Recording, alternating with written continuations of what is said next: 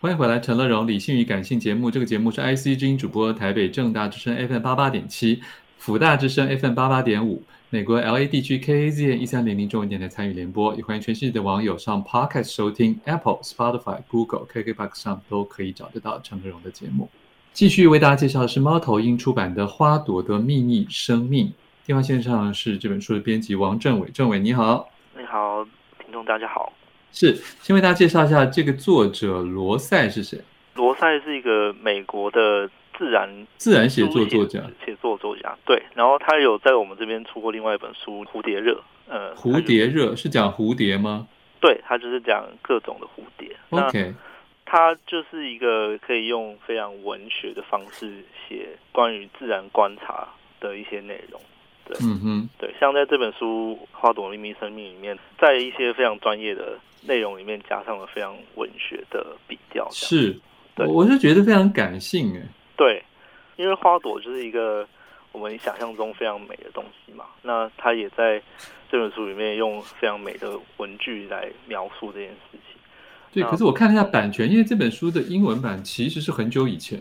对而，且中文版你们家也曾经出过。有这次虽然是改版书，然后嗯我们有对于内容进行了一些修整，这样子。嗯嗯嗯，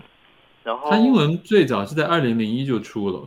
嗯，这本书算蛮久了，但是里面一些内容到现在其实应该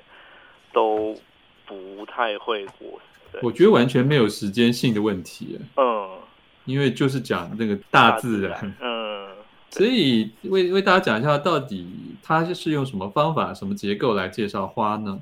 它是从先从花的外观，就是我们看到的花的颜色。其实我们看所看到的花，只是它可见光的那个部分而已。对于很多传粉的动物来说，像是蜜蜂啊，它们看到的其实有包括紫外线的部分。哦那，这个紫外线再加上那个可见光的部分，就会产生一种呃我们无法想象、无法感知到的一种颜色。哦，那其实这些你说那是我们没有办法描绘的颜颜色。对他，他也有试着用一些词去定义这个颜色，但是嗯，这个颜色只是有这个名字，但是我们并没有办法知道它到底是怎么样的一个感觉。了解了解对。嗯那花的颜色对于它最重要的要点就是要吸引昆虫嘛，吸引那些是传粉的动物。那另外一个花可以拿来吸引那些传粉动植物的方法就是香气味道，对啊，味道。对，那味道您刚刚有提到香气嘛，那就是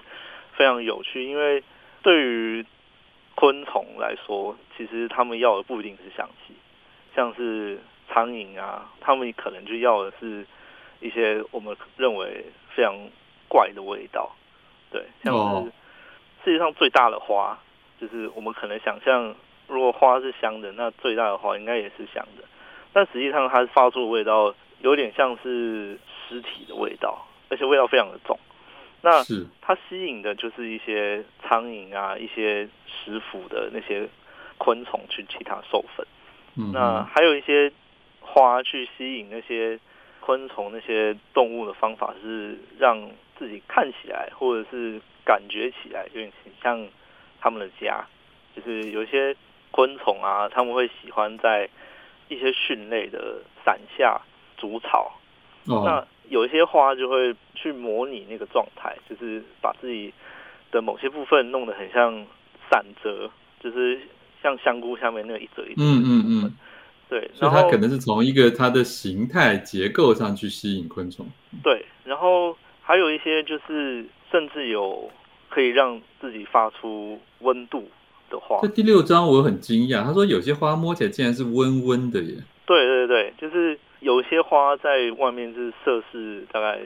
十度的时候，它本体可以达到四十六度。对天哪！对，然后它这个花其实我查了一下，它是一种观叶植物。那现在其实好像在台湾也买得到，就叫春雨蔓绿绒。什么东西？春雨蔓春绿，雨漫绿绒，哎，对，然后它是有点像海芋那样子的植物， ，OK，对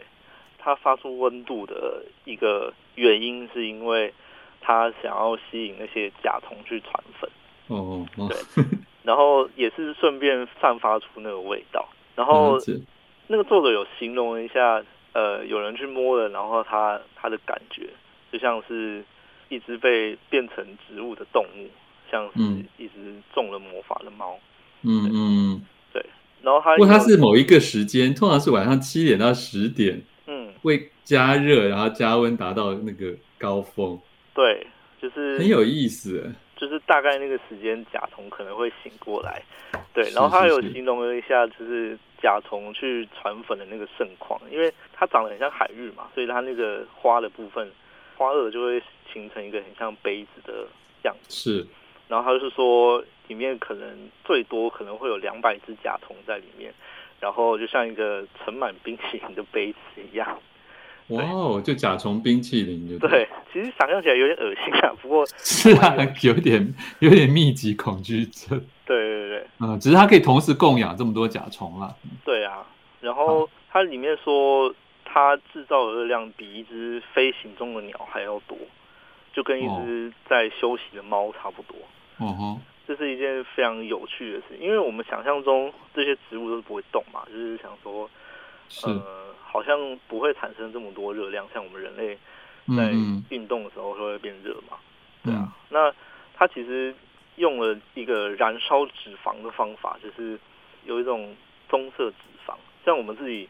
呃，我们人要减肥，通常也是要就是燃烧这些棕色脂嗯，肪。了解。对对对，好，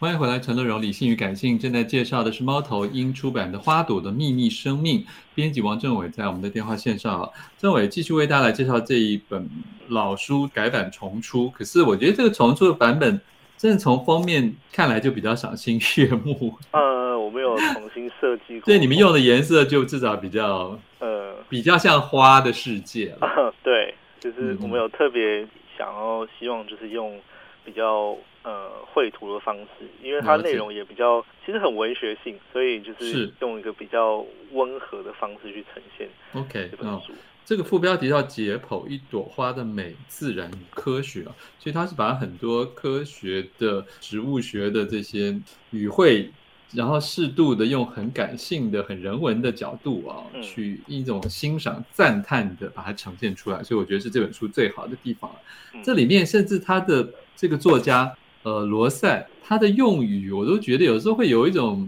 调侃，嗯或者有点开玩笑，甚至有时候酸酸的，想故意好像这样子去吐槽一下对啊花朵啊，我觉得很有意思。譬如说它里面讲到有有一章嗯鬼把戏，呃引言就是说，因为植物不会动，我们就以为它们比动物善良，这真是天大的误 会。嗯，这因为句话很有意思啊。嗯，就是我刚刚不是说我们用一个比较温和的方式呈现这本书，那它其实在里面有非常多描述植物诈欺或者是很有些比较暴力的部分。你说我们通常只想到什么捕蝇草这种，对，但是它里面讲到有些兰花传粉的时候是有点像用喷的，把那个花粉喷到昆虫的身上。那有时候就是会有些喷出去的部分会插到天鹅的眼睛里面啊，或者是像是玛啊丽金它，们会瞎掉吗？还是怎么样就是可能会一只眼睛瞎掉之类的吧。 啊？对啊然后就是它飞的时候就会有一有一根东西插在那边。哦哦，对，然后还有像是玛丽金啊，就是它的花粉传粉那个部分非常的黏，蜜蜂飞到上面去有时候粘住了嘛，那对，它在挣扎他的说时候，甚至会腿都断掉，对不对？对对，就会把脚拔下来，好好对好恐怖哦！对啊，然后还有一些就是像是雏菊，我们看到雏菊就会觉得它是一个很可爱的植物嘛，但是它如果遇到就是去吃它的昆虫啊，它其实是有毒素的。那这个毒素很有趣的是，它这个昆虫吃了它以后，在爬到阳光下面的时候，这个毒素就会发作。就是它描述里面是说会发出一点荧光，然后就会皱缩成一团。这让我想到有点像是那个吸血鬼见光死一样嗯的嗯画嗯。面。它这个描述就很有趣。然后这里面有提到了，我想他也常常就是想要告诉我们一些现实，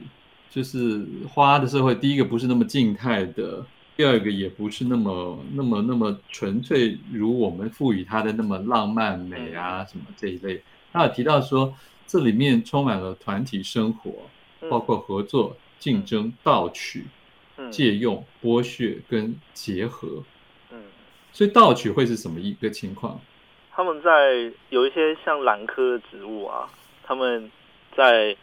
呃需要传粉的时候，会引诱一些昆虫过来。那嗯引诱哼，这些昆虫过来之后呢，他们会硬要他们经过一个非常窄的通道。那这个通道里面就是当然就是充满了花粉，然后就算他们通过那个通道，就是他们其实也就是硬要他们通过那个通道，然后才能飞出去，或者是才能吃到他们想要吃的东西。那还有一些嗯嗯植物就是甚至会把昆虫关在里面，只要除哦，非他们真的有沾上花粉，他们才会放他们走。啊所以这个通常都只有针对昆虫喽，因他们为对其他的植物是嗯，可以说无害吗？对于其他植物的话，当然会有一些竞争，就是用拟态的方式装成其他的植物，然像后是我有你点说像刚才那个装成香菇的一部分那种，装成香菇那个比较良性一点，就是它只 OK 是单纯呃让它有地方住，然后帮它授粉。那有些就是因为蕈类是不用授粉的嘛，所以其实对于蕈类来说其实没有什么差。但是如果是植物的话，就是它会去抢另外一个植物的授粉的 OK，传粉的对象。对啊，嗯哼。最后他有提到了，其实一般读者在生活中常会接触到什么花精啊，嗯甚至巴哈花疗法也在某个圈子里蛮热门的。嗯可是作者好像点到为止，而且不是那么的肯定，是吗？哦，它其实对于那些疗法他有点不置可否了。对，但是它其实对于花的一些或是植物的一些去除污染的能力，其实蛮赞赏的。哦，对，像是在某些矿产的提炼厂啊，嗯，他们其实会发现吸收重金属的比率会一直增加，然后其实有很很多植物是被用在算呃是一这种进化。对，净化那些地方的。 OK，对，好，所以相信不管是对树啊、植物啊、花朵啊，我们还有太多的应该要谦虚的去理解的事情啊。欢迎大家来参考猫头鹰出版的这本《花朵的秘密生命》，解剖一朵花的美、自然与科学。谢谢编辑王政谢委。谢。富广建筑团队邀你一起复学好礼，广纳好邻。谢谢您收听今天的理性与感性节目。美好的生活如同美好的建筑，必须兼具理性的思考与感性的温度。